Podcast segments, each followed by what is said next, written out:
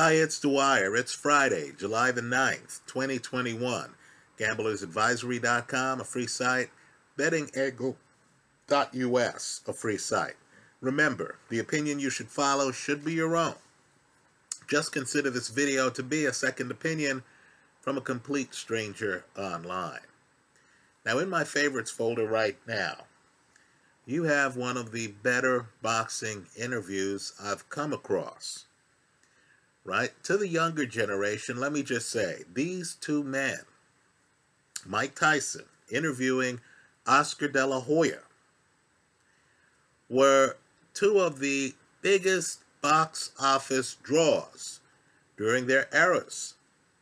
Right? Mike Tyson in the 1980s was huge. Hell, Mike Tyson in the 90s was huge. But in the 80s, we thought he was a paradigm shift. Now, I'm not here to say that there weren't other fighters in the 80s with huge profiles, right? Larry Holmes, Ray Leonard, Hitman, Duran, Marvin Hagler, right? Don't get me wrong, the 80s had some guys. But in 1988, you understood that the top of the mountain was Mike Tyson. Right? Tyson really brought an energy to the heavyweight division that hadn't existed for quite some time. Right? Singular figure, very important in boxing. His boxing show right now has a dynamic most don't have. Understand, you have great fighters, Oscar De La Hoya, really one of the box office kings of the 1990s right? Guys like Oscar show up and they talk to Mike, and it's great fighter talking to great fighter. Tyson can ask some questions that outsiders can't ask, right? He can laugh with his guests about the ecosystem of boxing, dealing with managers, dealing with promoters, right? Tyson had run ins with people like Don King. Well, let me just say, here he has Oscar, and let's be clear here. Understand how big Oscar was. Everyone knew, every promoter knew that Cinco de Mayo in Las Vegas belonged to Oscar De La Hoya. Right? In the 90s, obviously, you had Lennox Lewis, Roy Jones, right? Evander Holyfield. There were some other guys who distinguished themselves in the 90s, right? Okay, fair enough. But Oscar was huge. So, of course, Tyson and Oscar start talking. Both of them have had their problems, right? You might recall Mike Tyson was uptown in a back alley and he had a run in with Mitch Green outside of the ring, away from official scores. You might recall Oscar was involved with some self-employed models, right? Um, had some issues. Well, let me just say, this interview is so deep that Oscar talks about using mushrooms. Oscar opens up about the problems in his life and how he used boxing to release that anger right? Mike Tyson at one point, and Tyson's an excellent interviewer, very empathetic. Mike Tyson at one point says to Oscar, "Hey, look, you know, you know you're special, don't you?" You know, Tyson felt a need to almost be a big brother to Oscar, to remind Oscar, "Hey, look, you know, great fighter to great fighter, as we talk about the feeling of survivor's guilt that we have." Right? And Tyson openly is talking about people he grew up with who he thought were better than him, and how he surpassed them, and how they then resented him. Right? I'm just telling you, he and Oscar then start agreeing on stuff that you're not going to find in a typical boxing interview. You're not going to find in one of these, you know, legacy media outlets. The Oscar De La Hoya interview done by Mike Tyson is in my favorites folder right now. If you're a fan of boxing, it's a must watch. Right? It's a must watch. Tyson's the kind of guy who, like Charles Barkley for basketball, other stars feel a need to be honest with. So when Tyson says, Hey man, how's your retirement going? Oscar De La Hoya, Oscar says, Terribly. Right? Oscar, you know, Tyson's the person he could talk to. Definitely worth your time. Now let's talk about what's going on in the UK for a moment. You know, boxing's a weird sport where, for some odd reason, certain parts of the globe have fighters who seem to have a certain trait. Right? Philadelphia in the United States. You know, we'll call it the ghost of Joe Frazier. There's something going on with Philly where every fighter out of Philly seems to have a left hook. Right? I don't know what it is. You hear the guys from Philly, you don't need to know anything else. You know the guy has a good left hook. This is even before you look at his record. Right? They say Philly, you say, okay, this this guy has a great left hook. Well, right now in the UK, something's going on here. Because you have some of the best jabs in boxing right? These are the kind of jabs where the guy doesn't have to do anything else, right? He's hitting you with the jab, it's roughing you up, it's bludgeoning you. And the guy, of course, is keeping you on the outside. You can't even get inside. I'm going to name three guys. They're all from the UK. They're in different weight classes. An argument can be made that they have the best jabs in their weight classes. And they're all from the UK. Right? Light heavyweight. King Arthur. Lyndon Arthur. He has a fight coming up. If you're a jab enthusiast, it's a must watch. At cruiserweight, Lawrence Okolie. Right? Let's just say his jab is so good that he beat a fighter in his last fight who I didn't think he'd be able to beat. And he controlled the guy, dominated the guy behind the jab. And understand, the guy had fought other elite fighters. I hadn't seen him this controlled by a jab before. The Okolie fight. And of course, at heavyweight, you know who I think is the best. This guy actually has a mobile jab right? If there's a fault on King Arthur and on Okolie, it's that they don't get up on the balls of their feet and move around while bludgeoning you with the jab. At heavyweight, you have a guy who does. Tyson Fury. Right? Understand, Tyson Fury, if he decides to be on his front foot, and I say that because the guy has a extensive back foot game if he decides to be on his front foot after he recovers from COVID and fights Deontay Wilder. Right? By the way, this is Wilder's best chance to beat Tyson Fury, right? Fury on COVID. Right? Fury might need an IV entering the ring. If you can't beat the guy when he's healthy, hell, why not take his title when the guy's on COVID? But the authorities won't allow that fight to go forward if there's a health risk.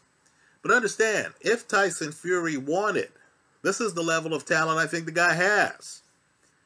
On his front foot, he could bludgeon with with a jab. He could bludgeon Deontay Wilder. And if he hangs around for four or five rounds, winning the rounds, and Wilder starts to get desperate, then he could finish Wilder. Then he could decide, okay, let me throw some straight right hands. I believe Fury's jab is that good. So to the rest of the world, what the hell is going on? How did one country come up with the best jab in three different weight classes? It's outrageous. Let me shift gears here a little bit and talk about a guy. Now, at light heavyweight, I mentioned Lyndon Arthur, right? He's not the world champion, but he's something like the intercontinental European champion or something like that. I want to be clear here on who I think is the best at light heavyweight. Right? I know Canelo beat Kovalev. I understand uh, Arthur Beterbiev is still out there, still unbeaten. Right? Gilberto Ramirez fights this weekend. He's someone to look at, 41 and 0. But I believe the best at 175 pounds is Dimitri Bivol or Bivol, right? I'll call him Bivol. You know, I think he's so good that people are afraid to fight him. Understand, he has an open offer to drop down to 168 pounds to fight people like Canelo. No one takes him up on it. If anyone visits the light heavyweight division, right, they never call this guy out. They're fighting people like Kovalev, not Bivol. Now, I believe Bivol is the best at 175. But if there's a guy out there who would give him a tough fight, I don't believe it's Beterbiev. Right? I take Bivol over Beterbiev. Right? Let's let's just randomly call an unbeaten uh, matchup here. Right? Two unbeaten fighters, both with belts. I would take Bivol over Beterbiev. But the fighter who intrigues me is Gilberto Ramirez. Right? He's a southpaw He's been a champion at 168 pounds. He fights Sullivan Barrera this weekend. Now, let me just say, you know, I'm a child of the 70s. I'm accustomed to guys who could move, throw the jab, and use length. In other words, an Ali or a Larry Holmes bent their upper bodies backwards you had to get by the jab then. You had to get by the lean. Now, I understand there aren't a lot of leaners in the sport today. Okay, fair enough, right? There will be over time. But right now, even big men, like Gilberto Ramirez, six two and a half, right? He's fighting at 175. He walks around a lot heavier. Even big men like him lean forward, right? With Ramirez, it's a tragedy because I've seen Ramirez's jab, and it's a great jab. This guy could be a great jabber, but he has too much Josh Taylor in him right? This is the guy who has skills, who wants to fight you, right? He doesn't want to outbox you. This isn't Ali beating Liston and then in the post fight interview saying, Look at me, I'm as pretty as a girl. Right? This isn't the kind of guy who wants to say, Hey, look, the goal in boxing is to not get hit, which is what Floyd Mayweather used to say. Right? Ramirez is that fighter guy who wants to throw combinations of power punches, who wants to collapse the pocket on you, who's fighting Arthur Abraham and wants to trade with him. Right? This isn't the guy who's moving around his ring. This isn't Hector Camacho from back in the day who is moving around the ring and is showboating to the crowd while he takes you apart. Now, this is a different personality type. I like Ramirez over Sullivan Barrera. Barrera's older. Ramirez, when he wants, can be high volume. Ramirez is that rare fighter who has more than he shows you. Right? Again, he has a great jab. He doesn't use it. He has height. He gives it away leaning forward. He has power. But what's interesting is he doesn't load up on every shot. Right? What this guy has is a reserve. He's talking out the side of his neck when he says, Hey, I want to fight Canelo. Right? Not enough people know who he is. And he's 41 and 0. Understand, between him and Canelo, only he's unbeaten. Right? Gilberto Ramirez has a hard time getting fights against elite light heavyweights, his current division. Well, on the one hand, he's talking about wanting to fight Canelo. As if Canelo's dance card isn't filled already. Right? Canelo's like Manny Pacquiao. Everyone in the area code wants to fight him. Right? Caleb Plant wants to fight him. Jermall Charlo wants to fight him. Golovkin wants to fight him. Right? Canelo, quite frankly, if he decides to give up titles, could deliver a bunch of marquee fights to the public, irrespective of titles, for the next 18 to 24 months without any of us claiming that he's not fighting high caliber opponents. Well, understand, Gilberto Ramirez, there's no outcry for him, even though he's 41 and 0. This guy reminds me of Bernard Hopkins. If you recall Hopkins at middleweight, there were several years there where Hopkins was dominant in the ring, and no one cared. People barely knew he existed. It wasn't until the Felix Trinidad fight later in his career that people started watching. Well, Gilberto Ramirez, folks, might be having a Hall of Fame career. I agree. He has to fight some big names at 175. He's talking, by the way, not just of fighting Canelo, but of moving to heavyweight. Right? I haven't come across too many fighters other than Oscar Chavez who takes this new Bridger weight category seriously. Right? Keep in mind, Ramirez isn't even a cruiserweight. He wants to go to heavyweight. Well, I believe the guy has the punch, the guy has the volume. What bothers me with him is he doesn't have the center of gravity. Right? I don't think it's going to matter against the Sullivan Barrera, who doesn't hit hard enough to materially change the fight on one shot. Don't get me wrong, I like Barrera, but he's older. And if you're going to stop a 30 year old Gilberto Ramirez, right, a hard hitting southpaw who wants to fight you, not box you, I believe you need more artillery than Sullivan Barrera has. I expect Gilberto Ramirez to beat Sullivan Barrera.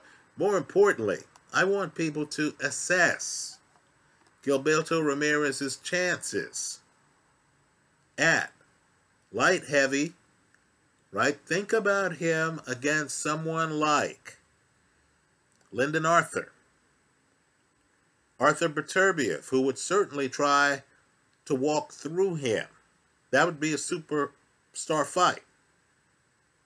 And against Bivol the man I consider the best at 175.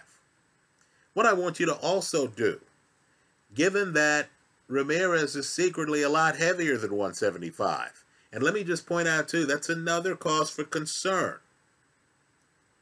Because when you're younger, when you're 21, you can yo yo your weight a little bit. Your body will forgive you. Not so much when you're 30 right? There might be a fight. Hasn't happened yet, but there might be a fight where Ramirez misses weight by two or more pounds. Right? Let me just say the yo yoing in weight at 30, a little bit of a red flag for me. The fact that he gives away his height, you know what? That works when you're six two and a half at 168 that might work if you're six two and a half at 175. Folks, you get up at cruiser, you get up at heavyweight, you start dealing with punchers, guys who are going to feel grateful that you're ridiculous enough to be leaning over the pocket.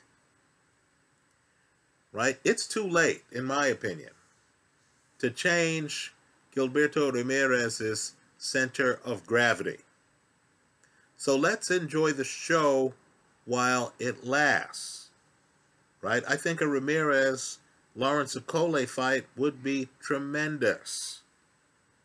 Right? Tremendous. That would be for the title at Cruiser. I think Ramirez against any of the champs at 175, that would be tremendous. We celebrate Floyd Mayweather for having a record of 50 and 0. This guy's at 41 and 0.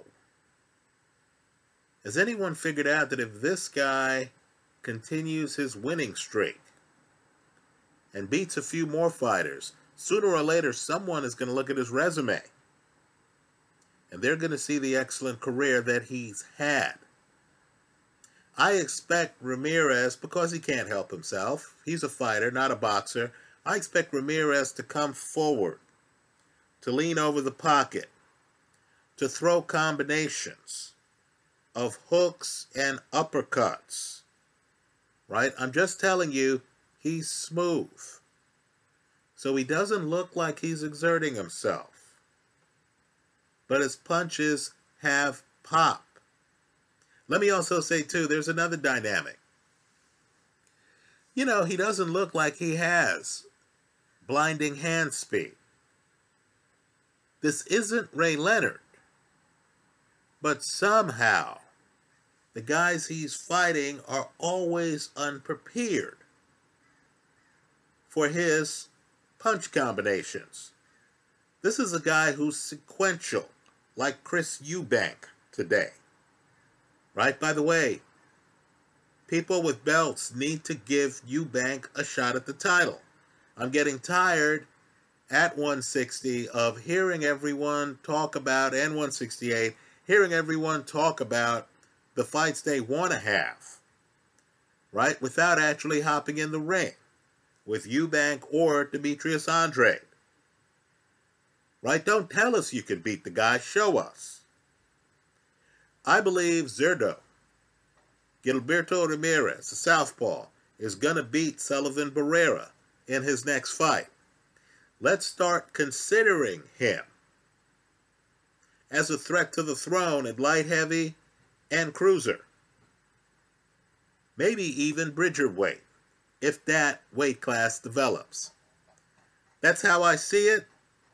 Let me hear from you I hope you leave your comments in the comment section of this video. Thanks for stopping by.